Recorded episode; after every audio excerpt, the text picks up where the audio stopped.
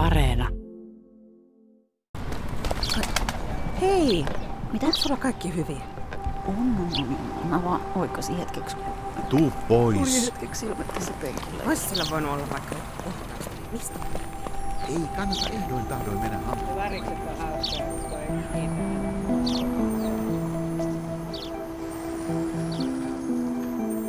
Ihana kamala välikuolema. Tässä sarjassa torkahdetaan tosi tarkoituksella ja ihan vahingossa. Miten olisi tirsat taivasalla? Joo, on tuolta makuupussin. Ja makuualusta.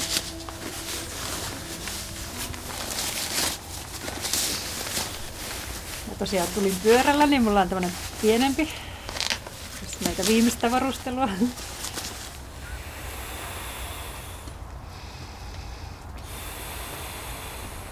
Outi Rantala aikoo Nokosille laavulla. Lumisessa maisemassa Ounasjoen rannalla muutaman kilometrin päässä Rovaniemen keskustasta.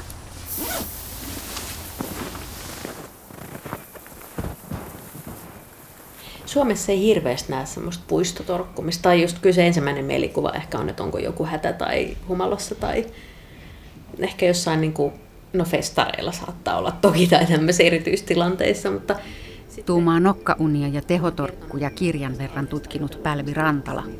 esimerkiksi Etelä-Afrikasta yksi, yksi tyyppi kertoo, että se on niin erittäin tavallista, että näkee ihmisiä just puitten alavarjossa torkkumassa tai, tai jossain niin kuin, tota, just eteläisemmissä maissa. Että jos työmatkat esimerkiksi on pitkiä, niin on pakko niin kuin välillä päivällä sitten mennä johonkin levähtämään. Ja sitten tietysti se, että kun on lämmintä ulkona, niin ulkotilat on enemmän käytössä mitä Suomessa, niin, niin tota, ei varsinkaan näin talvisaikaan Rovaniemellä tulisi kyllä mielenkään mennä tuonne puistoon tai johonkin. No laavulle ehkä saattaisi hetkeksi pötkähtää, mutta ei todellakaan mihinkään niin kuin jokivarren puiston penkille, niin ei sitä varmaan joku olisi soittamassa poliisia paikalle kyllä aika pian.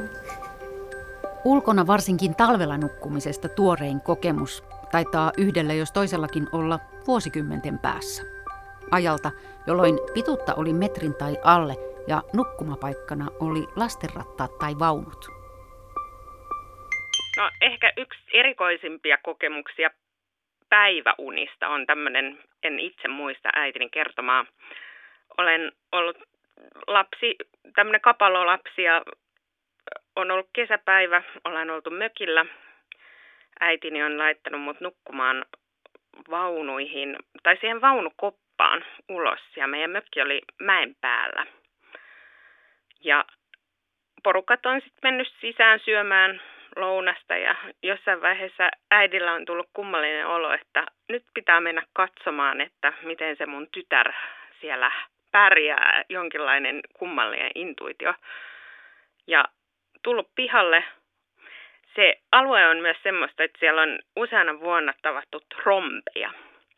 Ja äh, nythän oli sitten niin, että tällainen trompi oli nostanut sen kopan, missä minä uinun ilmaan ja vienyt sitä lasten, äh, lasten koppaa alas sitä mäkeä. Äitini juoksee kädet ojossa äh, kopan perässä ja huutaa kauhusta. Ja äh, tämä trompi laskee kopan mäen alle pehmeästi nurmelle, kups kups. Ja äiti ryntää katsomaan lastaan kopassa ja mä olin vaan nauranut siellä kopassa. Hirveän iloisesti.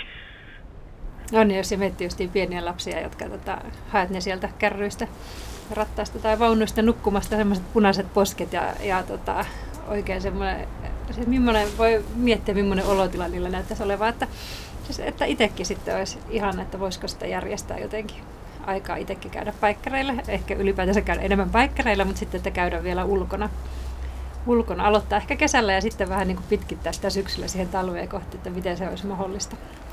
Outi Rantala rakastaa päikkäreitä luonnonhelmassa. Hän on tutkinut luonnossa nukkumista ja luontosuhdetta työkseen Lapin yliopiston matkailun tutkimuksen apulaisprofessorina.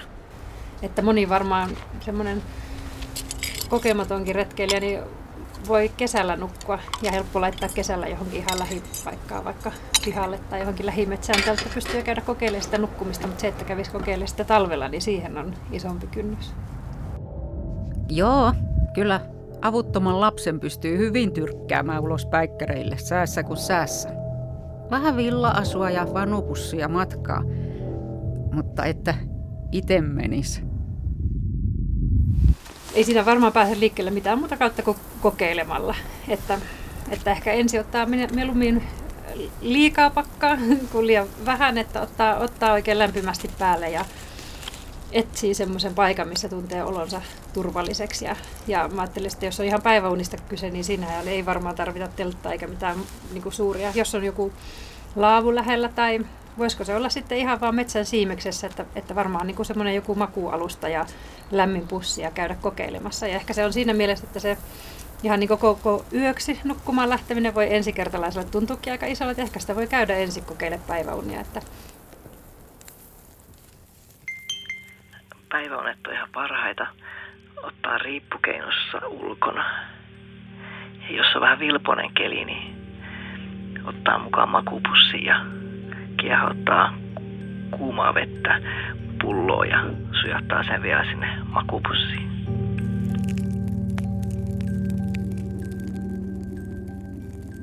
Mies rakastaa nukkopäivän ja paljon retkeillään, joten jos mä hänen kanssa retkeilen, niin me, se on kyllä se ajatus on semmoinen, että jos ollaan vaikka pitkällä pitkästi melomassa tai jotain, niin sitten, sitten, ja on se teltta mukana, niin siellä pystytetään minne vaan, että, että ehkä just se sen, sen päiväunien nukkumisen oppiminen, että, se, että jotenkin, ja sen salliminen, se on ollut itselle semmoinen, että sitä on pitänyt jotenkin, että, että ei niille nyt ole aikaa tai pitää tehdä jotain muuta, mutta sitten kun sen, sen sitä alkaa niin kuin nukkumaan niitä päiväunia, niin huomaa, että kuinka, kuinka ihanaa se on ja kuinka se oikeasti niin kuin antaa erilaisen tunnelman sille päivälle. Niin.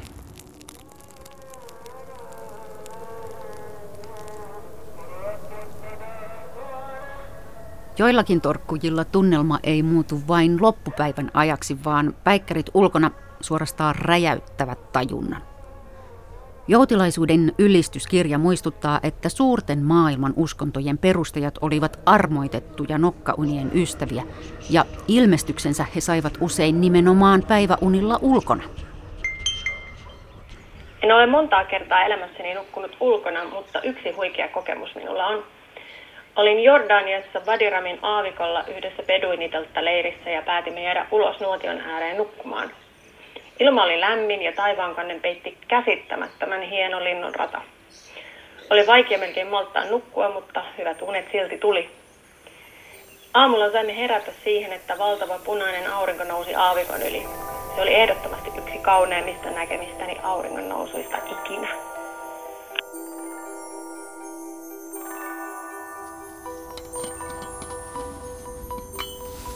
Mä itse retkelen tosi paljon oman perheen kanssa, miehen ja kahden pienen lapsen kanssa, niin se, että mitä ei ehkä niin kuin monesti nykyään kotona tehdä, että ollaan niin tiiviisti tekemisissä. Se, että me ollaan kaikki siinä yhdessä teltassa vieri vieressä ja niin ehkä itse rakastan sitä hetkeä just, että kun kuulee, kun pikkuset alkaa siinä tuhisemaan ja, ja itsellä on semmoinen lämmin turvallinen olo ja ulkoota kuuluu, se on kuitenkin niin ohut se kangas, että se on niin erilainen maailma kuin olla talossa sisällä niin siinä kuuluu kaikki ne luonnon äänet, mutta silti oot kuitenkin sen ohuen kankaan sisällä semmoisessa omassa turvallisessa kolossa, että se on mun mielestä kyllä semmoinen aivan ihana hetki. Luonnon helmassa, lomalla, mökillä, kello käy ihan eri tahtiin kuin arjessa. Tai sitä kelloa ei ole lainkaan. Nokkaunet solahtavat päivään kuin vauva makuupussiin tai rentoutuja riippukeinuun? Ehkä sen niin oman kehon rytmien tunnistaminen ja sitten myös mikä on, kun tätä luonnossa nukkumista tarkastellut, niin tulee tämmöinen luonnon rytmien tunnistaminen, että ei, ei just mennä sen kellon, kellon mukaan ja laiteta sähkövaloa päälle silloin, kun tarvii ja mennä niin kuin tehdä niitä keinotekoisia olosuhteita, vaan, vaan mennään sen niin kuin päivän valon mukaan tai vuoden ajan rytmin mukaan ja ja sitten niin kuin sopeutetaan sitä rytmiä vähän siihen, että nukutaan niitä päiväuniakin vähän sen mukaan sitten.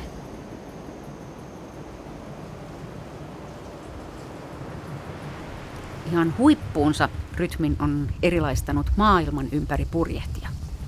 Ari Huusela kertoi jossakin haastattelussa opiskeleensa nopeaa nukahtamista, sillä pitkiä yöunia ei ole koko kuukausia kestävän purjehduksen aikana lainkaan. Neljän tunnin välein voi torkkua olosuhteista riippuen, ehkä vartin, mutta ei tuntia. Onneksi se on vapaa-aikaa ja itse valittua. Ei sitä kukaan muuten jaksaisi.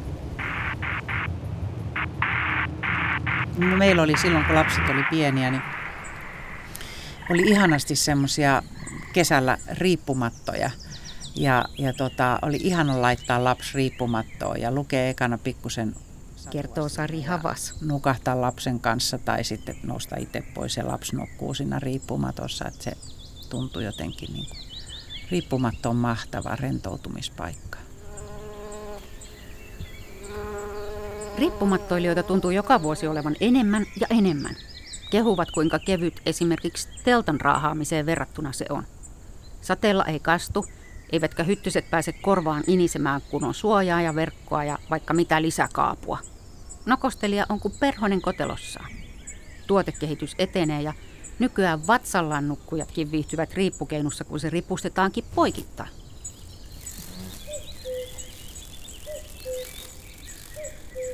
Joo, ei. Ja sitten nythän onkin paljon riippumatot, muun muassa esimerkiksi yleistynyt ihmiset paljon hankkii riippumattoja ja monilla vaikka mökillä. Mökki on sellainen paikka, missä ty- tykkää tota, monet nukkua riippumatossa, että viritetään sinne jonnekin ja käydään päivän aikana.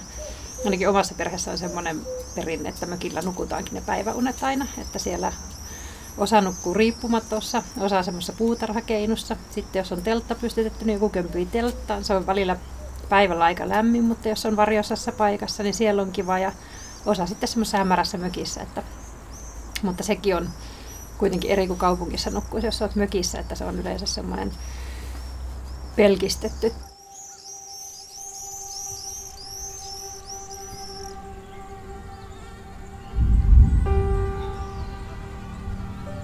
Meille uusavuttomille hyttysen pelkääjille kaupataan telttayötä puussa, vaikka ulkoilualueella tai kansallispuistossa tai hotellin pihalla. 180 euroa näytti joku pyytävän elämyksestä. Tai taisi päivänokosten minuuttihinta nousta aika kovaksi. Pääsisikö hän jonkun parvekkeelle ulkopäikkäreitä opettelemaan?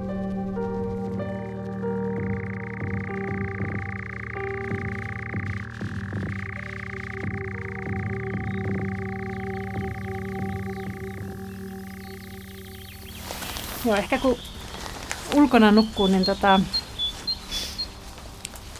päiväunen musta tuntuu kesällä mä rakastun sitä, kun on tota, kuuluu lintujen ääniä ja, ja sitten jos on jossain puun alla, niin, niin ne lehdet, jos havisee tai liikkuu tai sitten tulee semmoisia, että aurinko voi lämmittää ja toisaalta sitten kulkee semmoisia varjoja, niin se on aivan ihana. Ja jotenkin se olo, olo vaan monesti on sitten raikkaampi, kun on nukkunut ulkona. Ja musta no päiväunilla varsinkin, että se on jotenkin, ei ole niin semmoinen ehkä pöppöröinen olo sen jälkeen, että se on, on, on tota semmoinen virkistynyt olo.